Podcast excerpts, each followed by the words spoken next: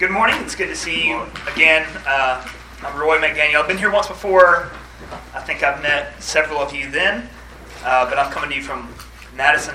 It's where I live. Uh, Huntsville and Westminster Christian Academy is where I work, and uh, also at Westminster Presbyterian Church. So again, I'm, I'm glad to be here. Uh, when I was in high school, these little bracelets uh, that said WWJD on them got really popular. I'm sure they that you've seen them. It stands for What Would Jesus Do? Well, today I want to ask a similar question uh, What would Jesus sing? And I think a good answer to that is that he would sing the Psalms. Jesus would have sang the Psalms growing up in the synagogue. Uh, this would have been part of his worship, is to, to know and sing these Psalms. More importantly, though, or at least more importantly for what I'm going to say today, Jesus fulfills the Psalms in Luke 24, uh, Jesus meets his disciples on the road to Emmaus, and they're confused, and Jesus explains to them how his suffering and resurrection fulfills Scripture. It fulfills everything written in the law and the prophets and in the Psalms, he says. Jesus' life, death, and resurrection fulfills the Psalms. How does it do so? Well, in some senses, they're direct prophecy, but more than that, he, Jesus fulfills the pattern of the Psalms. There's, there's a pattern all throughout the Psalms of suffering and then glory, of trial and then triumph. It follows when you read through the whole Psalms together, it starts with all these laments early on, and it leads to praise as the Son of David is exalted. Well, that's the story of Jesus, and that's what we're reading today. The Psalms are historical, then. We're going to read Psalm 40 and it's a historical psalm about a situation David faced, but it's also prophetic. It speaks to what Jesus would face. And so, my purpose for us today is to imagine uh, this song, Psalm 40. Imagine it being sung by Jesus so that we can see something about what it means to follow Jesus. Specifically, so that we can see something about what it means to endure suffering with Jesus. So, I will pray for us uh, and then I will read Psalm 40. Let's pray. Father, would you bless this reading of your word and my preaching and my words? Father, we want to see your face and hear your voice. Would you allow that to happen by your word and spirit and allow us to respond in faith and obedience? We pray in Christ's name. Amen. from Psalm 40, this is God's word. I waited patiently for the Lord. He inclined to me and heard my cry. He drew me up from the pit of destruction, out of the miry bog, and set my feet upon a rock, making my steps secure. He put a new song in my mouth, a song of praise to our God. Many will see and fear and put their trust in the Lord. Blessed is the man who makes the Lord his trust, who does not turn to the proud, those who go astray after a lie. You have multiplied, O Lord my God, your wondrous deeds and your thoughts toward us. None can compare with you.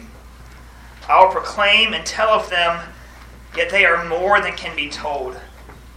In sacrifice and offering you have not delighted, but you have given me an open ear. Burnt offering and sin offering you have not required.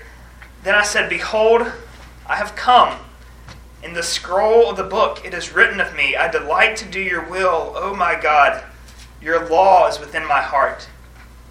I have told the glad news of deliverance in the great congregation. Behold, I have not restrained my lips, as you know, O Lord. I have not hidden your deliverance within my heart. I have spoken of your faithfulness and your salvation. I have not concealed your steadfast love and your faithfulness from the great congregation. As for you, O Lord, you will not restrain your mercy from me. Your steadfast love and your faithfulness will ever preserve me. For evils have encompassed me beyond number, my iniquities have overtaken me, and I cannot see. They are more than the hairs of my head. My heart fails me. Be pleased, O Lord, to deliver me. O Lord, make haste to help me. Let those be put to shame and disappointed altogether who seek to snatch away my life. Let those be turned back and brought to dishonor who delight in my hurt. Let those be appalled because of their shame who say to me, Aha, aha. But may all who seek you rejoice and be glad in you. May those who love your salvation say continually, Great is the Lord. As for me, I am poor and needy, but the Lord takes thought for me. You are my help and my deliverer. Do not delay, oh my God. This is God's word. How do we endure suffering? Uh, there are lots of psalms about that. It's a question we ask often. Lots in the Bible about that. Well, apparently, given how many psalms are about it, given how many, um, how much of the biblical material deals with this question, it seems to be something God wants us to think about. How do we endure suffering? Because we all face it. The short answer that Christians give you, and it's the right answer, is that we trust in God. And that is, that's true. That's a good answer. However, there's more than we need to say. There's more that God says to us. There's more than this psalm says to us. It doesn't just yell at us to just trust God, it shows us how to trust God. It gives us a guide for trusting God. To say just trust God in the middle of suffering is always true, but not always very helpful. Again, we need to say a bit more and give a bit more detail. This psalm, Psalm 40, it's about Jesus. Okay, it's about David again in a situation he faced. But it's about Jesus as well. It's, it's fulfilled about it's fulfilled by Jesus. It's about his suffering and the way he endured that suffering and the way God delivered him. The biggest clue that this is about Jesus, uh, it's in verses 6 through 8, where it says, In sacrifice and offering you've not delighted, burnt offering you've not required, but I have come to do your will, and your word is with your law is within my heart in Hebrews 10, uh, the author of Hebrews says, well, these words are Jesus' words. This is what Jesus said when he took on flesh for our salvation. This is what Jesus says when he came into the world. He, he didn't offer a literal sacrifice, he offered himself, though, in obedience unto the Father, and it fulfilled all sacrifice. Jesus ultimately is the one who has the law written within his heart. He is uniquely the one, as the Word of God incarnate, who has the law written in his heart. So these words, at least, are about Jesus, and really the whole psalm reflects Jesus' career, reflects Jesus' life of suffering and obedience and God's deliverance in the resurrection. Well, why that matters for us, why it matters that Jesus sang this song, why it matters that Jesus fulfills this song, is that Jesus' life is the pattern that we are meant to follow. Union with Christ is the heart of the gospel it, it, it's, it's good news that we are united to Christ, that the Son of God took on our flesh, and that we can be united to Him by faith, and we can receive the salvation. We can participate in all that He is and all that He's accomplished.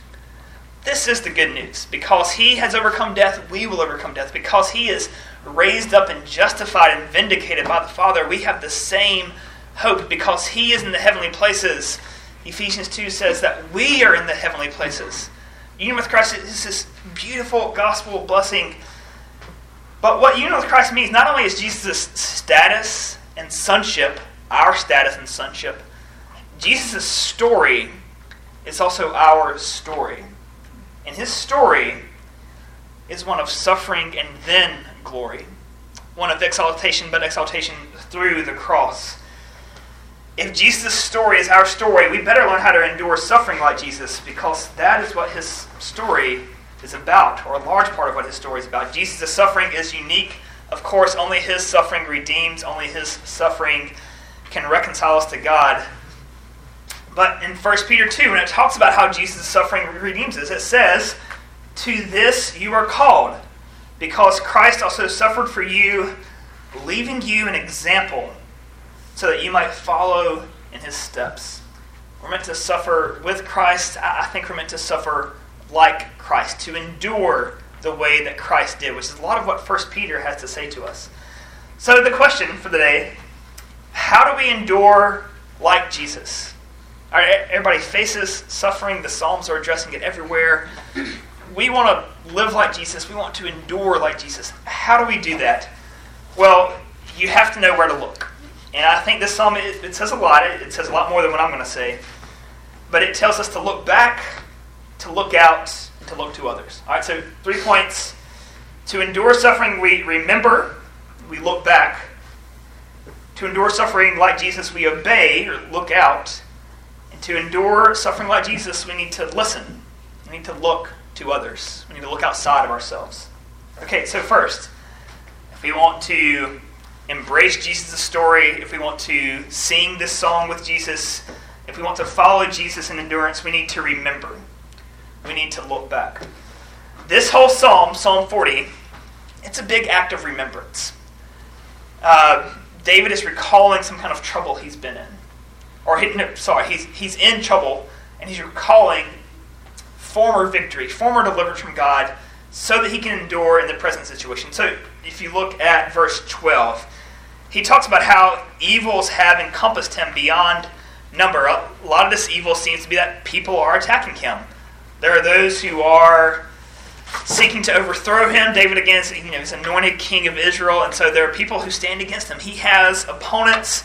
He has those who want to, sh- to shame him, who want to snatch away his life and bring him to dishonor, who say to him, aha, aha. So he has these real opponents in these real troubling situations. His trouble is also his sin, though. Evils have encompassed me beyond number. My iniquities have overtaken me, and I cannot see. My heart fails me. We might sympathize with this idea that he can't see because of his trouble, and his heart seems to not function anymore. Emotionally, he's not functioning. He, he's not seeing things the way he should. He's not seeing reality the right way. What does David do in the middle of this? He, he remembers. It starts by remembering how God has delivered him, how God has lifted him up out of the pit of destruction, how God has brought him out of the miry bog. He's, it says in verse 2 He drew me up from the pit of destruction, set my feet upon a rock. This, this also is a clue that this is about Jesus. The pit in the Old Testament, especially, it basically stands for the grave. David is saying he was close to the grave. Well, Jesus literally is raised up from the grave. This is God's deliverance of him. But this, the psalm looks back to say, you know, God, you, you drew me up out of the grave before. You brought something like a resurrection. You brought something like deliverance. You drew me up out of the miry bog. A, a miry bog is something like, if you've been in a swamp before, that's what we're thinking of. It's like you, you step in it and you just sink. And it, it's really hard to get out of, right? Like it, it's it's clunky. You, can't move around in it, and if you sit there for long enough, it, well, it's kind of hopeless. Like you can't find your footing, you can't move, and that's where David is feeling emotionally. He looks back to how God delivered him from that, to how God was with him in the pit of destruction and raised him up just the way He raised Jesus. And looking back allows him to remember something. It allows him to remember God's steadfast love. It allows him to remember God's thoughts towards him, that God has plans for him, that God considers him. In verse 6, uh, or verse 5 rather, it says, You have multiplied, O Lord my God, your wondrous deeds and thoughts toward us. He's talking about how, God, your, your thoughts for me, your, your consideration of me and my situation and the deeds that come out of those thoughts, it's more than we can understand. It's more than we can recount. God takes thought of us. It's easy to forget that in the middle of suffering, just again, as Jesus says from the cross, My God, my God, why have you forsaken me? But when we remember what God has done for us, we remember his care, his concern, his steadfast love, and it allows us to endure. Uh, I think I might have mentioned last time, at one point in my life, just a few years ago, we, my family and I lived in Chicago, or a suburb of Chicago, for about two and a half or three years. Um, and we would go to the city some, and we would drive through the city a good bit. And sometimes I got to see a lot of the city because you're sitting in traffic on the interstate, right? There's six lanes of traffic, and we're all standing still. But pretty often, I, I didn't get to see a whole lot. My kids would see a lot more because, well, I'm driving. And that means stress when there's all this traffic, right? And so I'm focused on the problem in front of me. I'm focused on the road. So you, you don't see a whole lot because the stress narrows your focus. Well, that's true in general in life as well. In stress, in our suffering, it's like we can't see anything else besides the problem right in front of us. And we forget about everything else. And it's easy to forget the past. It's easy to forget who God is. It's easy to forget things that are true and things that you need to remember. If we want to endure, then we, we have to look back. We have to try to look outside of the situation. We have to look back to God's faithfulness, to God's kindness.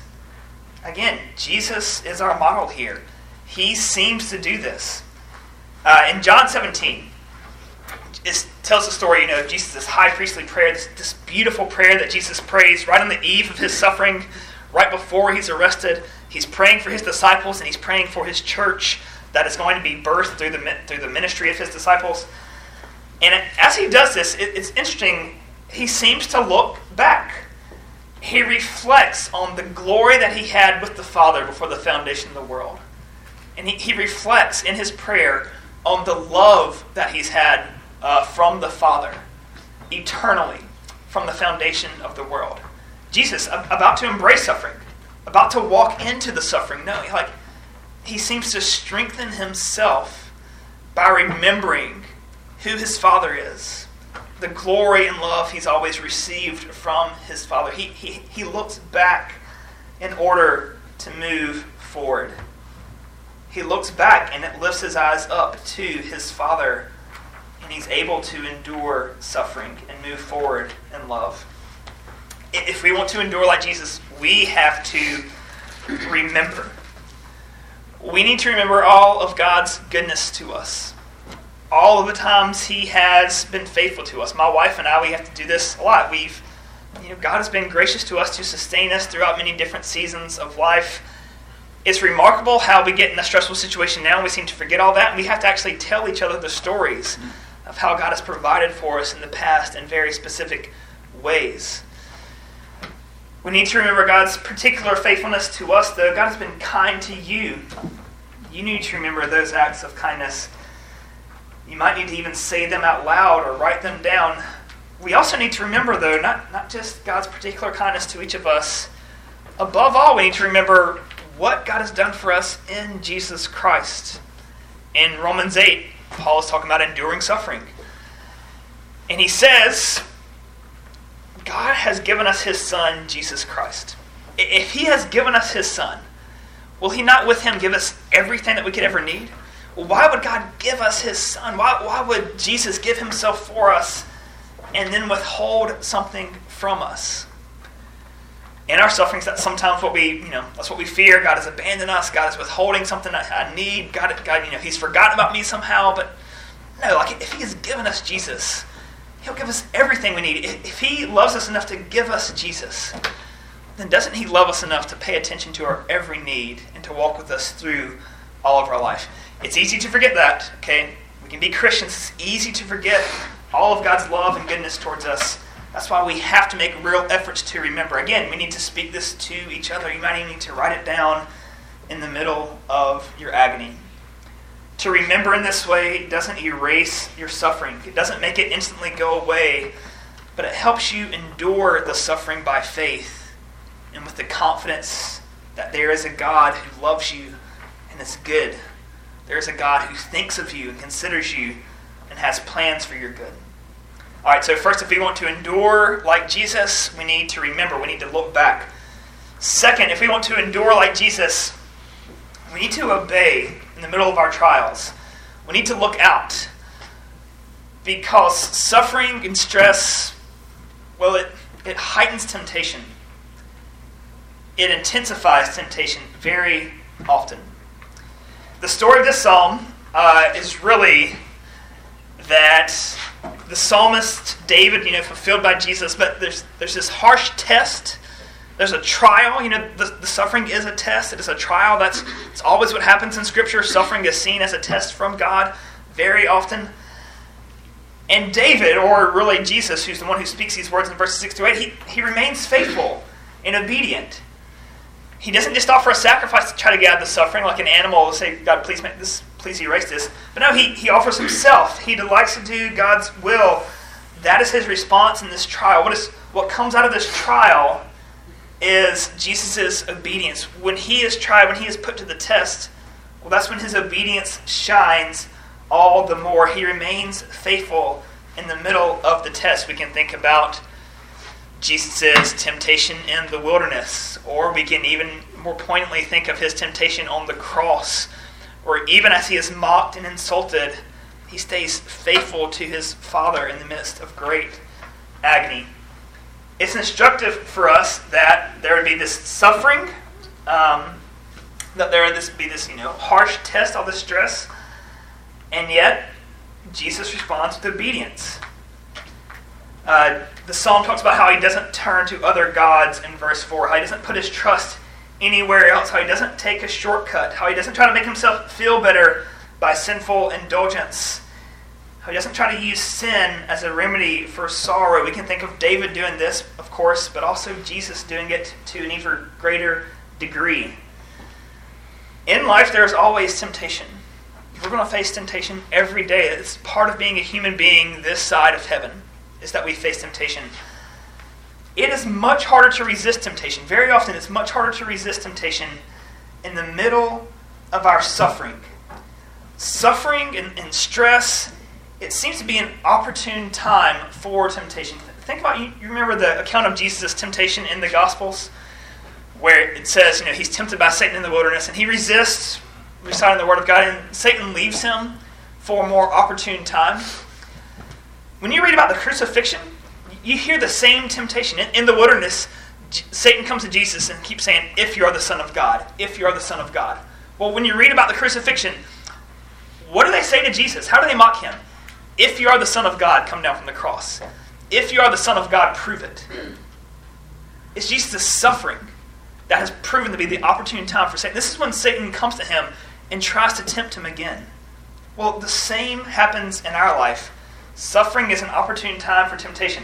Maybe it's because it creates doubt. Maybe it's because we want relief from the stress. Uh, maybe it's because, you know, when we feel bad on the inside, we just want to try to feel good in whatever way, and so we might try to do that in illegitimate ways. But for whatever reason, suffering, trial, stress is an opportunity for temptation. Um, a friend of mine told a story about how he and his wife and his, they had young kids and they were kind of in the middle of a career transition. They didn't know what they're going to do. They they felt God leading them in a different direction, and it was a very confusing time. Um, they didn't have like a lot of prospects. Didn't really know what was going on, and, and, and so it was a lot of anxiety. And they were talking to their pastor about this, and the pastor looked at them and gave them advice. He said, "Just don't sin." Be obedient. You might not know what to do right now, but just don't sin. Now, the pastor wasn't telling them, you know, like just grit your teeth and don't sin. You, are capable of doing that. Okay, he's he's not being semi-Pelagian, big fancy theological word. He's not uh, calling them to perfection or getting them to trust the strength of their own will or something like that. the pastor was acknowledging that in the middle of this anxiety, like you might be especially tempted to sin. You might be tempted to medicate somehow in some illegitimate way. You might be tempted to try to take a shortcut somehow. The anxiety is an opportunity for sin, and he was calling them to stay faithful, to keep entrusting themselves to God and not entrust themselves to anything else, to keep pursuing righteousness and not look elsewhere. He was acknowledging that stress can be spiritually dangerous and helpfully calling them to faithfulness faithfulness, and obedience. We cannot sin our way out of stress and suffering. It will only make it worse. Sin is never the solution. It presents itself as a solution. It's never the solution. Again, Satan's temptation of Jesus, if you are the Son of God, is repeated at the cross. But Jesus endured, we read in 1 Peter 2, by entrusting himself to God while doing good. He, he entrusts himself. His obedience is an act of faith. He trusts that God is good, that his way is good. And so he seeks to walk in obedience. That's what we're being called to here. If you are suffering now, if you're facing great anxiety and stress, be on guard. There will be temptation that comes with that. It might be hard to recognize. Be on guard. Entrust yourself to God. Believe in His goodness. Believe that His way is still the best way, that His way will still lead you through the valley of the shadow of death. Don't turn elsewhere. Sin always lies to us. It always promises to make things better. It never does. There might be a moment relief, but it always makes things worse. Remember the lie. It presents itself a solution. It's always the problem. Remember that. Look back to God and remember His mercy, and then look out for Satan's temptation. Trust God in the midst of this and devote yourself to faithfulness. Okay, so if we want to endure suffering like Jesus, look back to remember God's mercy. Look out for sin because it's going to be an opportune time for temptation. Finally, if we're going to endure temptation or endure uh, trials, we need to look to others as well. We need to listen to others. Okay, note in verses 9 through 10, there's an emphasis in this psalm on the role of community. Uh, David speaks of telling the glad news of deliverance in the great congregation. He's, he's speaking what God has done for him. He's rejoicing in the congregation, in the gathered assembly of God's people, of what God has done for him. Why? Because we're made to share this good news with each other. So that we can celebrate it and praise God as He deserves to be praised, but also so we can strengthen each other. So that we can benefit from each other's stories. So we can benefit from hearing about God's faithfulness from one another. Because we need that. The great congregation, the church, is a place where we remember and celebrate together. We remember and celebrate the goodness and kindness and mercy of God, and we share in the joy together and we need to hear the glad news of deliverance from each other. We need to hear the good news of the gospel from each other. And we need to tell each other about that deliverance. The psalm seems it, it would be wrong to hide it. It would be wrong to hide the goodness and the mercy that God has shown from us. It'd be wrong if we didn't declare to each other all of our reasons to praise God. This reminds us of Jesus as well. He also fulfills this. Jesus tells others of his deliverance. It's really interesting in John 20. This is after Jesus' resurrection. Uh, it's when the disciples show up with the women and they, they see the empty tomb and they're confused. But then Jesus speaks to Mary Magdalene. and she doesn't recognize him at first, but, you know, he speaks and she does. And she doesn't really know what to do. And she, you know, comes and embraces him. And, and he says, Do not cling to me but go to my brothers and say to them, I am ascending to my Father and your Father, to my God and your God. Jesus receives this deliverance from the grave, from the pit of destruction. He, he's delivered by the resurrection. And what does he do? He shares the news. He tells Mary Magdalene, Go tell the news to my brothers. Go tell them that I have risen and I am returning to God. He's sharing the news, the glad news of deliverance. He's a model, then, for how to preach this gospel to each other. He's uh, and Jesus is sharing this news with his disciples. It's a kind of fulfillment of verses nine through ten.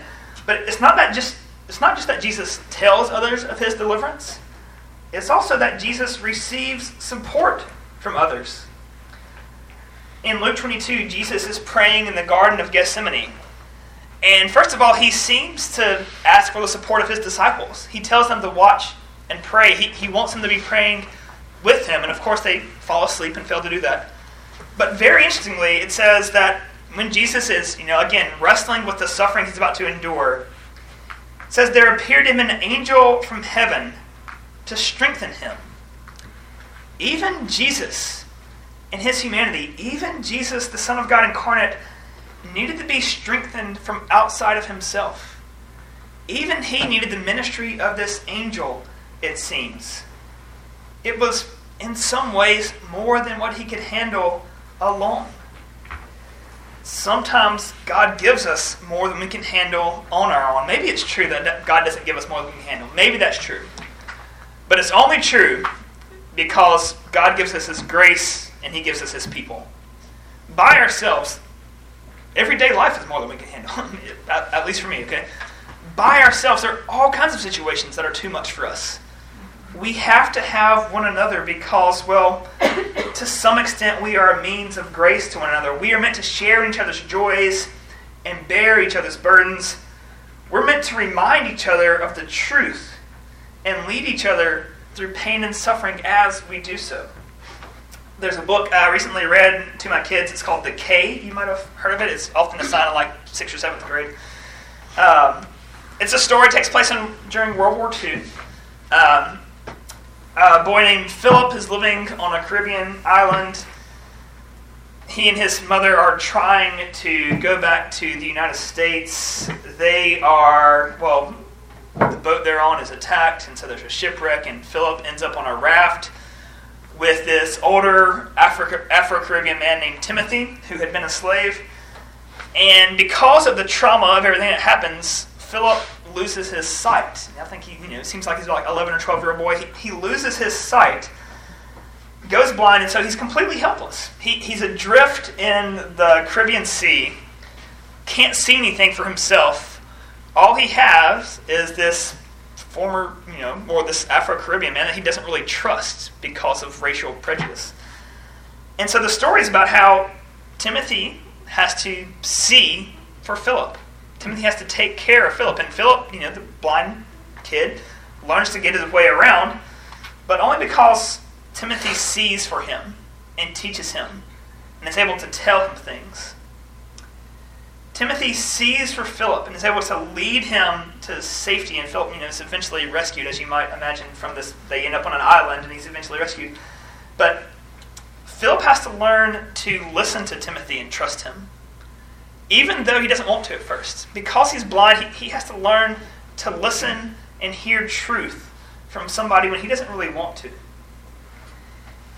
In pain, it's tempting to isolate if you're going through suffering, it's tempting to isolate, maybe because of a sense of shame, maybe because you think that no one understands or no one can really help you, but it's tempting to want to isolate and not share our problems with others. But listen, that, that's a recipe for disaster in, in many occasions. Because again, we, we are blinded to some extent by our pain and suffering and trials, and we need what other people see.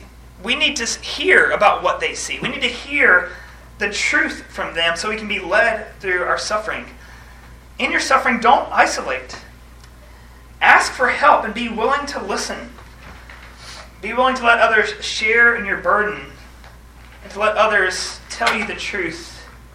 Be willing to take their advice and encouragement. God tells us that it's not good for man to be alone. That's always true. We have to look to others and be willing to listen to them, especially when the pain of life comes to us. In conclusion, there's you know there's plenty more that we could say again about how to endure suffering, even from this psalm. We could talk we could talk about imitating Jesus' hope, the way he looked forward as well. Hebrews 12 tells us that it's for the joy set before him that he endured the cross because he he, he knew the glory of God that was promised to him. That too is essential. In our trials, we must remember the triumph. As Jesus was raised, so will we be raised with him and brought through all the pain and heartache and loss of this life into a weight of glory that is beyond our comprehension. Until we get there, however, we must endure. so this psalm teaches us something about how to do that with Jesus. How to look back at God's deliverance, especially his power at work in the resurrection of Christ. It teaches us to remember his love and mercy and faithfulness. It teaches us to be on guard against sin in the midst of our uh, suffering. It teaches us to endure by looking to each other and listening to each other. This is the song Jesus sang. It's the song he lived out as he endured suffering. He has set an example for us that we might follow in his steps by enduring faithfully. May God give us mercy. May God give us grace to do so. Let us pray. Father, this again is what we ask that you would give us grace to endure faithfully.